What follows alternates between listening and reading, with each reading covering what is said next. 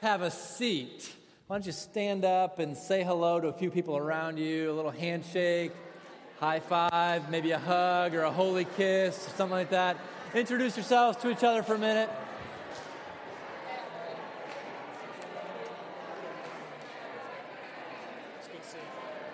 Good to see you too, man.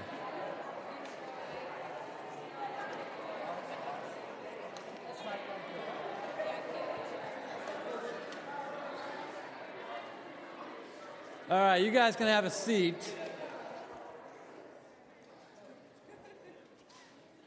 Well, welcome to the well. How are you guys doing tonight? Okay, this is just between us. There's more people that come to the 8 o'clock, but you guys have better energy every time. And I love that about you. Love that about you. Uh, anyway, I've had a few people ask me over the course of the last couple of weeks about this thing that we do on Sunday nights. We call it the well. And they're asking me, why do we call it the well? All right? So I figured I'd take a minute to explain why we call this Sunday night gathering the well. In the arid landscape of the Middle East, wells have long been essential for survival. In that part of the world, water is both scarce and necessary.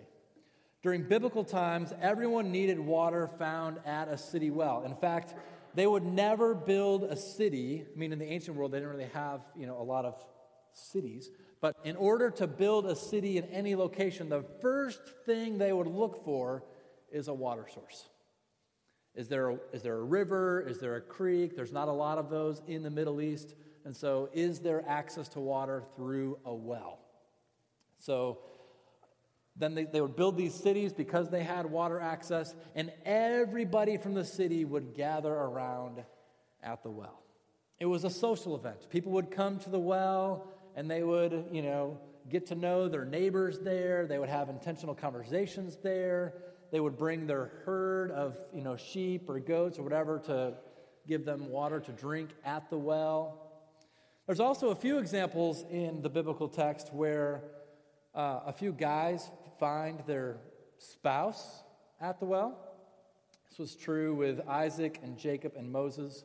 But most importantly, uh, most importantly, often people met God at the well. So, welcome to the well. We hope that this place, that this community, can be a place of friendship and of conversation. I don't think many of you have, you know, a herd of sheep or something like that you want to bring in here. Uh, but there may be some of you who are maybe wondering if you might find your spouse in this place. It's possible. We'll just have to see about that one. Uh, but again, most importantly, we hope that this is a place where you can encounter God. So, with that being said, uh, tonight we want to look at one of my favorite stories in the Bible, and it just so happens that this story takes place at a well. So, if you have a Bible, turn to John chapter 4. John chapter 4. And if you do not have a Bible and would like one, you can just go ahead and raise your hand, and we've got some friends in the back that would love to help you out. John chapter 4, if you have, you know, an iPhone or something like that with a Bible app, we support that. You can use that as well. John chapter 4, starting at verse 1. We're going to read a little bit and talk about it for a little bit, and then we'll read a little bit more, uh, kind of chip away at it throughout the night. Starting at verse 1 The Pharisees heard that Jesus was gaining and baptizing more disciples than John although in fact it was not Jesus who baptized, but his disciples. When the Lord learned of this, he left Judea and went back once more to Galilee. Now, Jesus had to go through Samaria. So he came to a town in Samaria called Sychar, near the plot of ground Jacob had given to his son Joseph. Jacob's well was there, and Jesus, tired as he was from the journey, sat down by the well. It was about the sixth hour. When a Samaritan woman came to draw water, Jesus said to her, Will you give me a drink? His disciples had gone into town to buy food. The Samaritan woman said to him, You are a Jew, and I am a Samaritan woman. How can you ask me for a drink? For Jews do not associate with Samaritans. Okay, now let's look at a couple of things from these verses. Jesus is in Jerusalem, in Judea, and he is going back up north to Galilee. If you could put up the map here, that would be helpful. Okay? So Jesus is in, Jerusalem, and he's got to go north to Galilee. If you follow the green line, I know it's kind of hard to see, but it kind of cuts through Samaria and eventually gets to the Sea of Galilee. However, most religious Jewish people did not want to associate with Samaritans in any way possible. So instead of going straight north on the shortest, quickest route, they literally would go from Jerusalem east down towards Jericho. They would cross over the Jordan River. They would travel north along the east side of the Jordan River, cross back over the Jordan River again the other side, and then eventually get to Galilee and just not have to travel through Samaria altogether. If you were in a little bit of a hurry on your feet, which I don't know how you do that, there was a small town right on the edge of Samaria that religious Jews could stay in overnight at that small town so that they didn't have to spend the night in Samaria. So they spend the night in this town just before they cross into Samaria, so then early the next morning they could get up and kind of shoot through and try to not have any contact with Samaritans. But this text tells us in verse 4 Jesus had to go through Samaria. Jesus was a religious Jew. Did he really have to go through Samaria? I think that's an interesting question. Uh, it says that it was about the sixth hour, which means noon, 12 o'clock noon, the heat of the day, the hottest point of the day. This is not a time when people would usually go to the well to draw water because it was in the heat of the day. So there's a reason why this Samaritan woman, and we'll kind of get to that in a minute, I think she is even an outcast amongst Samaritans, where she wasn't even wanted or welcomed at the normal time to gather around the well. So it's noon, it's the heat of the day, and Jesus comes tired, weary from his long journey north, and he sits down by the well and he begins having a conversation with this Samaritan woman. Okay, so Jews do not associate with Samaritans. Who are these Samaritans? Let me take a minute to say something about that. In 722 BC, you know, quite a bit before this story takes place, God's people, the Israelites, were not following in the ways of God. They were practicing idolatry, they were chasing after other things of this world. And so, God, as a way to kind of punish them, he sent in another empire of people known as the Assyrians to kind of come in, and there was war, and they wiped out the Israelites. While the Assyrians come in to wipe out the Israelites, they take some of the Israelites into exile, and a few of the Israelites kind of stayed in the land. And then the Assyrians kind of brought themselves and kind of lived in the land as well. And so the leftover Israelites and the pagan Assyrians eventually intermingled and intermarried. These people became known as the Samaritans. So they're half Jew, half Gentile. They're considered unclean, and no religious Jewish person wanted to even associate with them because of who they were. Uh, the Samaritans also only accepted the first five books of the Bible Genesis, Exodus, Leviticus, Numbers, and Deuteronomy. They did not accept the prophets. They didn't accept the other history books. They didn't accept uh, the Psalms or the Proverbs. And there's even a remnant of Samaritans that are still left today in Samaria. And Stacy and I have had some interactions with some of them, and they still believe the same thing. Genesis, Exodus, Leviticus, Numbers, and Deuteronomy are the holy book, are the holy books. The rest are just other, other writings. And because the Samaritans were not allowed to associate with the Jewish people, they set up their own place of worship. So the Samaritans set up a, a temple to worship God in Samaria, while the religious Jewish people were worshiping in what city? Jerusalem. Okay. So that, that part of the story kind of comes later. We're not going to dive into that tonight, but just know that if you're reading this story, that's kind of what's going on there. They set up, the Samaritans set up their own place of worship on Mount Gerizim in Samaria because they're not really allowed to come to Jerusalem. Can you feel the tension a little bit here between the Samaritans and the religious Jewish people?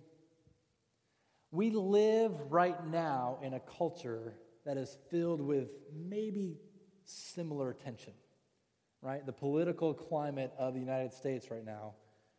My newspaper, my, my Facebook news feed is still like this, right? Anybody else? I think we can feel that a little bit, and that was magnified even more so.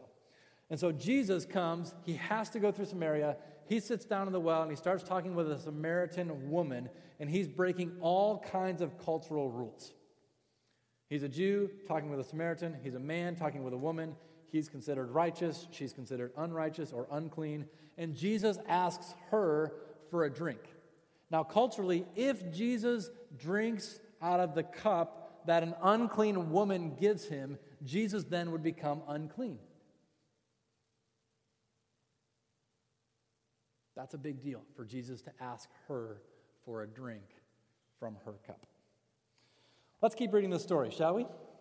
Verse 10, 10, 11, and 12. Jesus answered her, If you knew the gift of God and who it is that asks you for a drink, he would have asked him, and he would have given you living water. Sir, the woman said, You have nothing to draw with, and the well is deep. Where can you get this living water? Are you greater than our father Jacob? Who gave us the well and drank from it himself, as did also his sons and his flocks and herds. Okay, so she says to Jesus, The well is deep. How are you going to draw water from this well? Archaeologists have actually found this well that this story talks about. I've been there, and it looks sort of like this. Well, it looks like this. Uh, the one on the right, that's just a, a jar in front of it on the left. The well today is over a hundred feet deep. So she was right when she said the well was deep. I think it was probably deeper 2,000 years ago. I mean, we don't know for sure. But I also think it's interesting in verse 12, she says, Are you greater than our father Jacob? She's kind of trying to figure out who is this Jesus guy? Who do you think you are? Now, Jacob was the father of the 12 tribes of Israel. And in this passage, it tells us that Jacob bought a piece of land and he gave it to his son Joseph. And Jacob is the one who kind of established the well in Samaria. And so Jacob is kind of this hometown hero. Everybody in Samaria loves Jacob because he gave us the well, and He gave Joseph the land. And so, who is this Jesus guy that thinks he could possibly be even greater than Jacob? In verse 10, Jesus said that He would give her living water. I want to teach you a Hebrew phrase. Say mime, hayim. Say it one more time. Mime, Hayim. Maim Hayim is living water. Okay? Now, a couple of things about living water. This is a really big deal. When Jesus says, uh, I will offer you living water, it's a really big deal to her and to uh, the biblical story. Living water is water that flowed, as in a spring or a river or something like that, a stream, uh, not something that was from man. Okay, a cistern or something like that, that would not be considered fresh water or living water or maim hayim, if you will. If you turn on your faucet in the bathroom, that's not really considered living water. Living water comes directly from God Himself. It's the rain that comes down. Does that make sense? Okay? Uh, the other thing about living water is it's the only kind of water that could be used in ritual washings to make worshipers clean or pure. Now, there's a few other passages from the Old Testament that could have come to mind when Jesus says, I will offer you living water. The first time living water or Maim Hayim is used is in Genesis chapter 26 when Isaac digs and finds a well of living water. That's Genesis 26, verse 19.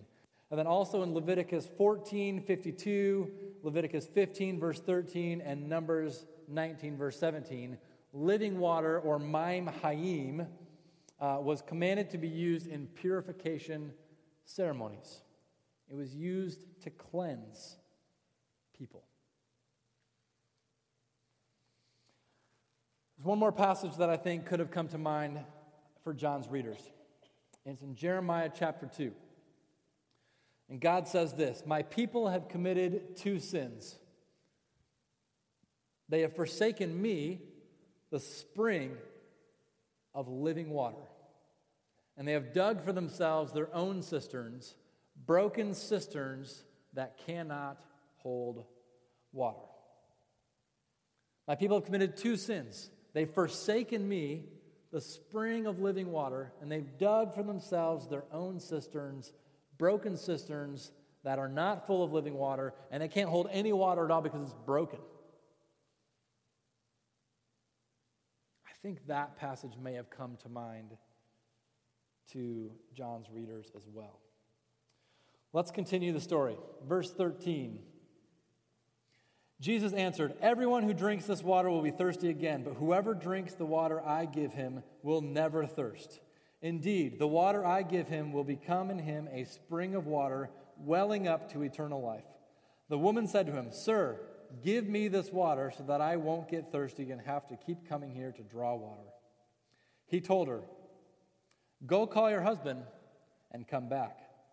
I have no husband, she replied. Jesus said to her, You are right when you say you have no husband. The fact is, you have had five husbands, and the man you are with now is not your husband either. What you have just said is quite true. How interesting it would have been to be a bystander in this conversation. Right? Jesus comes along, a religious Jewish man. He sits down by the well tired, hot, sweating, it's noon. He initiates a conversation with a Samaritan woman who has a past.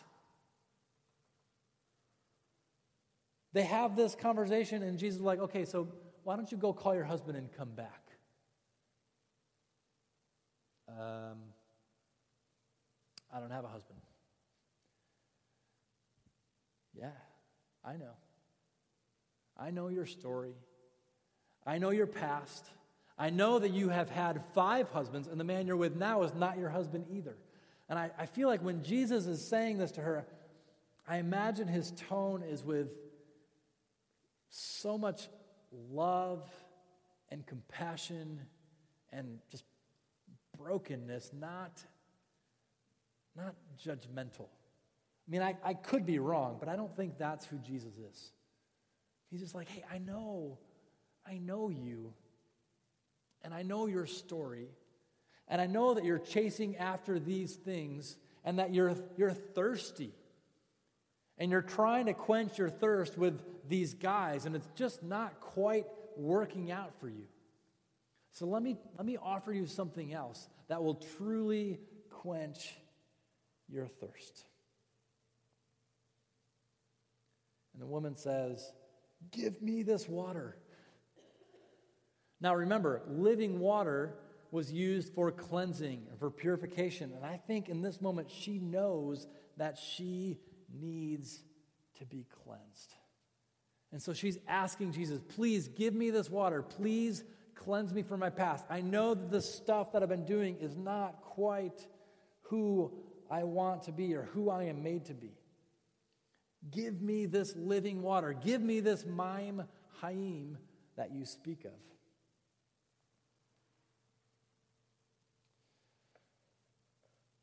I think if we're honest, we're all thirsty.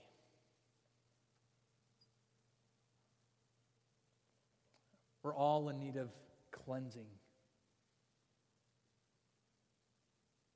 in our lives. And so I, I want to look at this woman and say, at least my, my story isn't that bad. But I also want to look at my own heart and know that I have my story and I have my stuff. And I want to be thirsty and longing for something more. Anybody watch the Super Bowl last week, last weekend, last Sunday? Anybody go to Three Mile Project and hang out there and play volleyball and stuff like that? Maybe watch some of the game?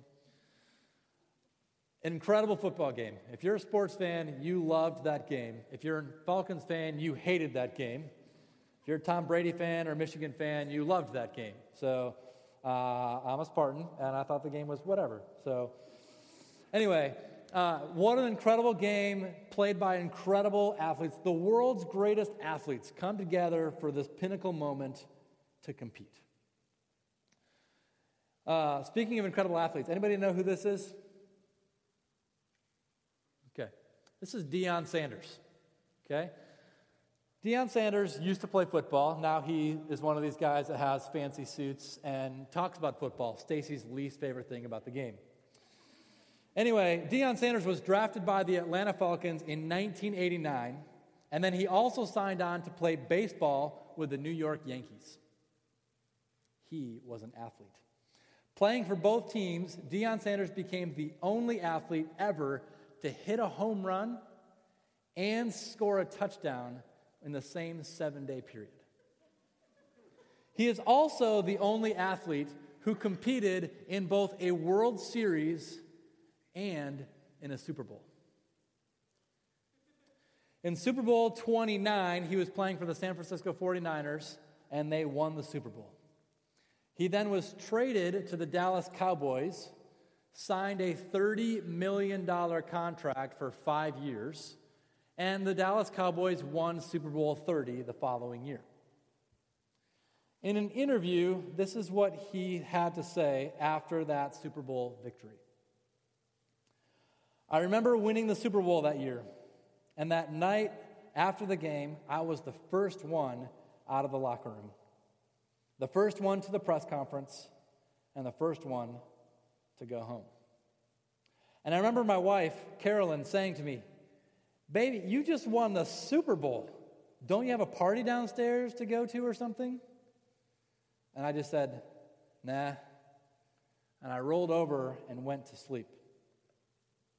That was the same week that I bought myself a brand new $275,000 Lamborghini. And I hadn't even driven it one mile before I realized, nope, that's not it. That's not, it's not what I'm looking for.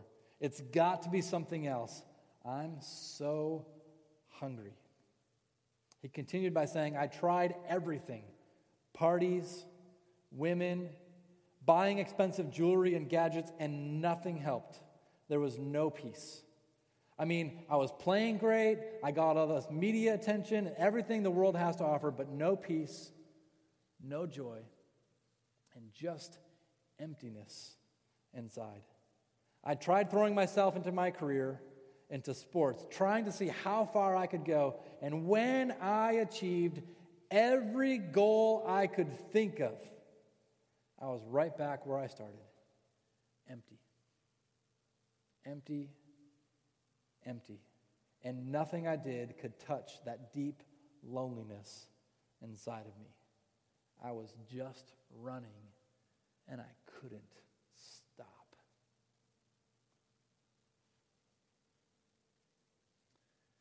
Deion Sanders, one of the most successful athletes,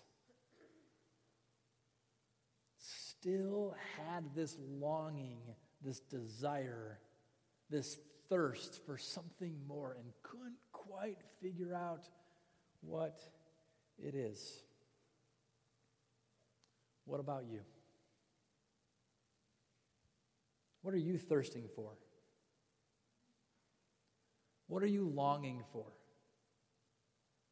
What are the things in your life that you're striving after in hopes that that will bring joy and happiness and satisfaction. Maybe it's a relationship with that special someone. Single awareness is, you know, in two days, right? Single awareness day, two days, something like that. That's what I hear. But that day is just hard for some of us, right? Man, if I just had a boyfriend, then I, or if, if she would just notice me, then I would feel better about myself, or whatever that is. Or maybe, maybe you try to quench this, this thirst with things like sex or pornography,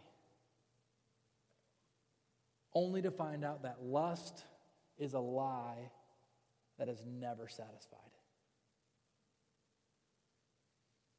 Or maybe it's with alcohol and partying and, and taking shots, like our, our friend Riley was sharing. Yeah, but it's my 21st birthday, and isn't this supposed to be like a, a free pass? Because I know this is what people are supposed to do, and it's supposed to be fun, and the social media tells me this. And but then afterwards, there's this feeling of emptiness, longing for something more.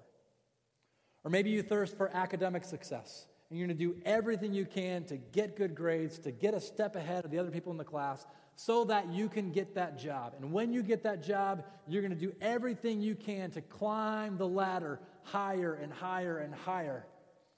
So that maybe someday, one day, you can get to the top. And when you get to the top, you can look down and realize that wasn't it either like Deion Sanders indicated anyway.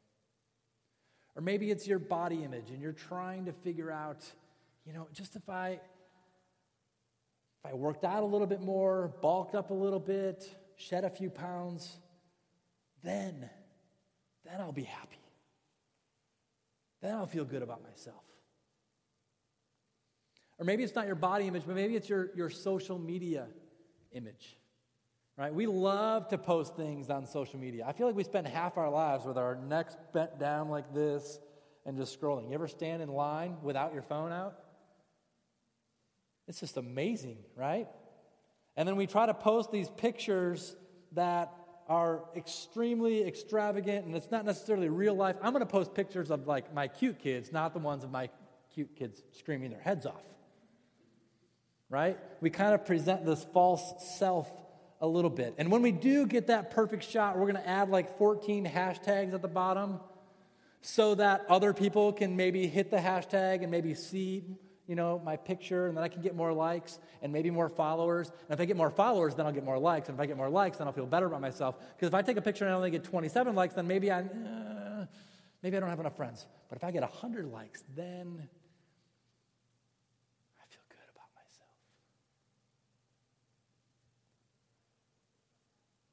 There are things in this world. I'm not saying all these things are bad in and of themselves. But we take these things in hopes that they quench a thirst that we have, only to find out that they can't ultimately quench the thirst we have.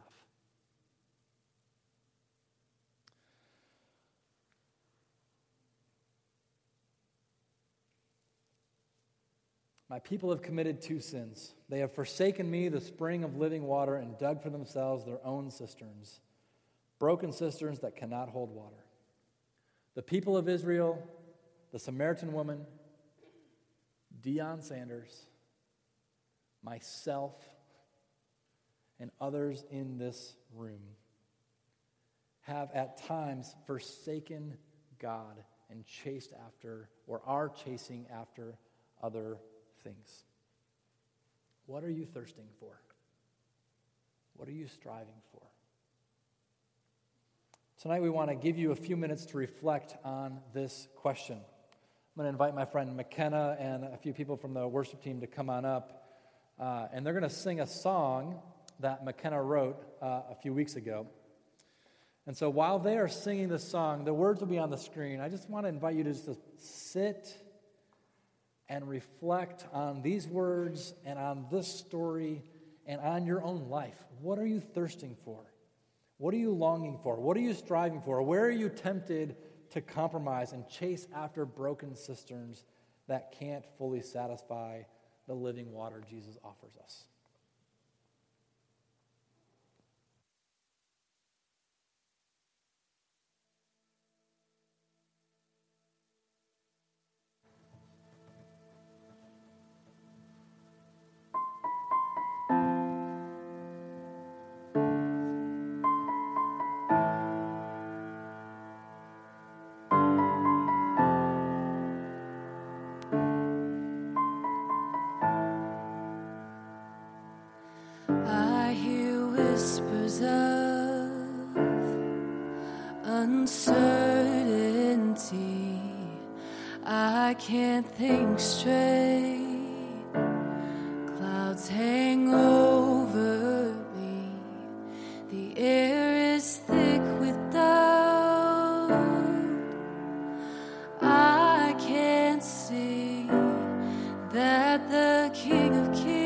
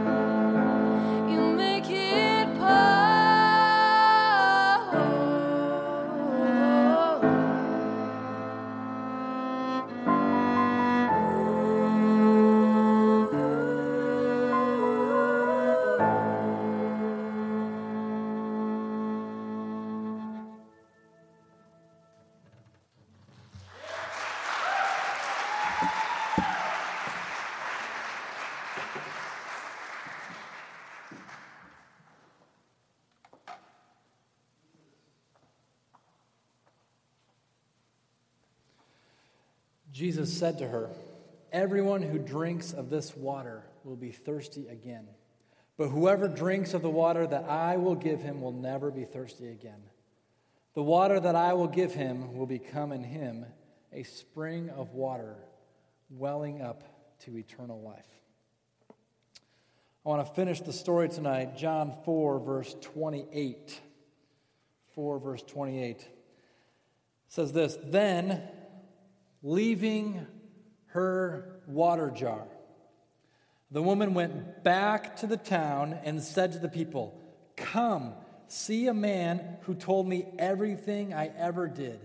Could this be the Christ? They came out of the town and made their way toward Jesus.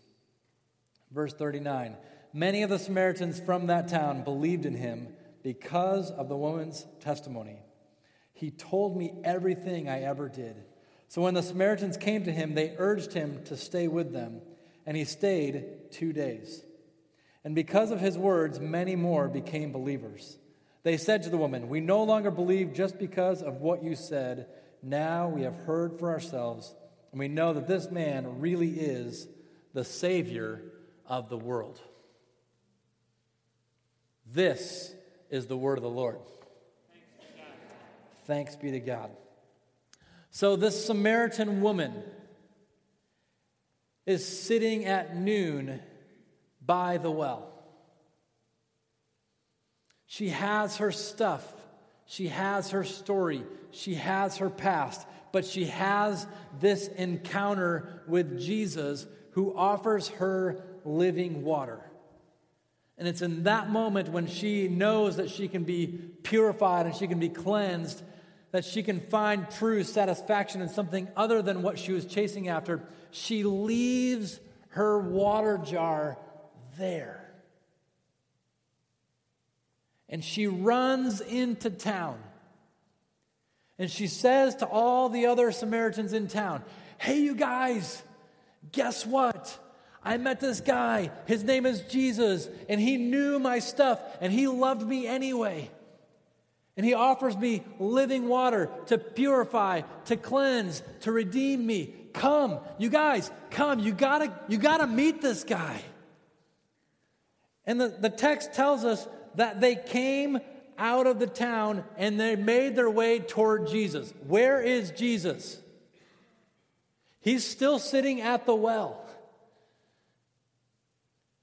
People come from town to meet Jesus, who's still sitting at the well. And many Samaritans believe in Jesus because she told her story. Deion Sanders had a couple of friends who were Christians. And he, in this season of emptiness and loneliness, he had a few intentional conversations with them. Uh, and eventually, he encountered Jesus one morning at four o'clock in the morning. And that same interview, this is what he said I put my trust in Jesus and I asked him into my life. And as soon as I realized what I had done, I was so excited I had to tell somebody. So I got on the phone and I called my attorney and I said, Eugene, I did it. I got saved. After that, little things started to change.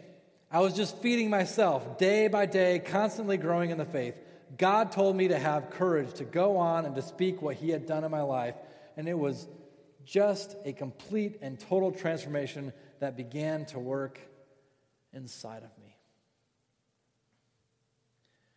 Deion Sanders had this encounter with Jesus. And when he encountered Jesus, he too realized he wanted to leave his water jar at the well. He wanted to leave his past, and he had to tell somebody immediately. So he gets out his phone, he says, Hey, Eugene, I know it's only four o'clock in the morning, but guess what? I have to tell you. I had to tell you about this guy named Jesus and what he's done in my life. I love that. Eugene. I Wonder what that phone call was like. He was so excited he had to tell somebody. What about you? What are you thirsting for? What are you longing for? What are you striving for? What are you hoping will quench this thirst that we have inside of us? For some of us, this is the question we need to wrestle with tonight. What are the things that are trying to find satisfaction in? And what are ways that I need to get rid of those broken cisterns and turn to Jesus who offers cleansing and satisfaction through living water? And some of us in this room might say, you know, that's that, that was my story. I was chasing after those things, but now I know that Jesus is truly the only one who can satisfy these desires that I have. And if that's you, that's awesome, and we celebrate that with you. When's the last time you told somebody your story?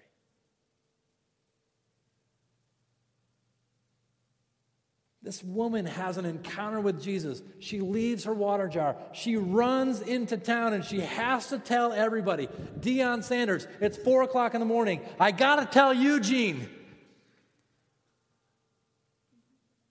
What about you? Who do you have to tell? So the Samaritan woman goes into Samaria and she tells everybody in the town, and everybody in the town then comes to the well to meet Jesus.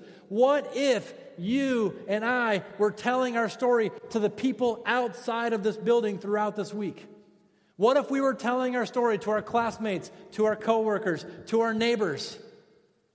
And what if through that they also wanted to come to the well so that they could encounter Jesus, the living water themselves. What if? What if there's an open seat next to you that's not open next week because you shared your story?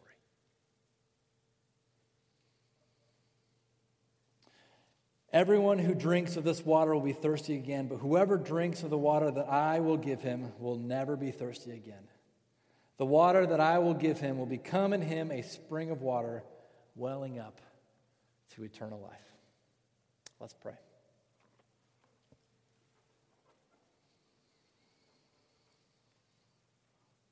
Jesus, thank you for this story.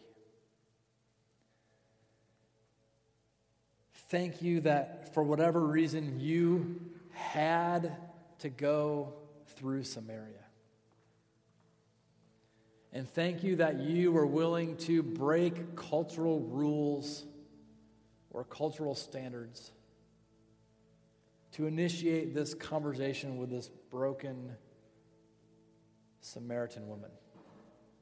And thank you for the ways that you loved her and extended grace to her and cleansing and healing. And thank you for the ways that you did that for somebody like Deion Sanders.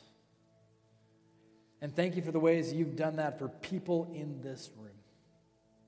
God, we pray that you will open up our eyes to see you for who you really are. I pray that the temptations of this world that detract us, the things that we fill with our lives, hoping that they will bring us some sort of happiness or satisfaction, I pray, God, that you will help us to say no to those things and say yes to you. When we are thirsty, may we drink of the living water that you offer us. And God, we also ask that you will give us courage and boldness and opportunities. Give us opportunity this week to share the work that you have done in our lives so that other people too can encounter you at the well. We pray all these things in your name. Amen.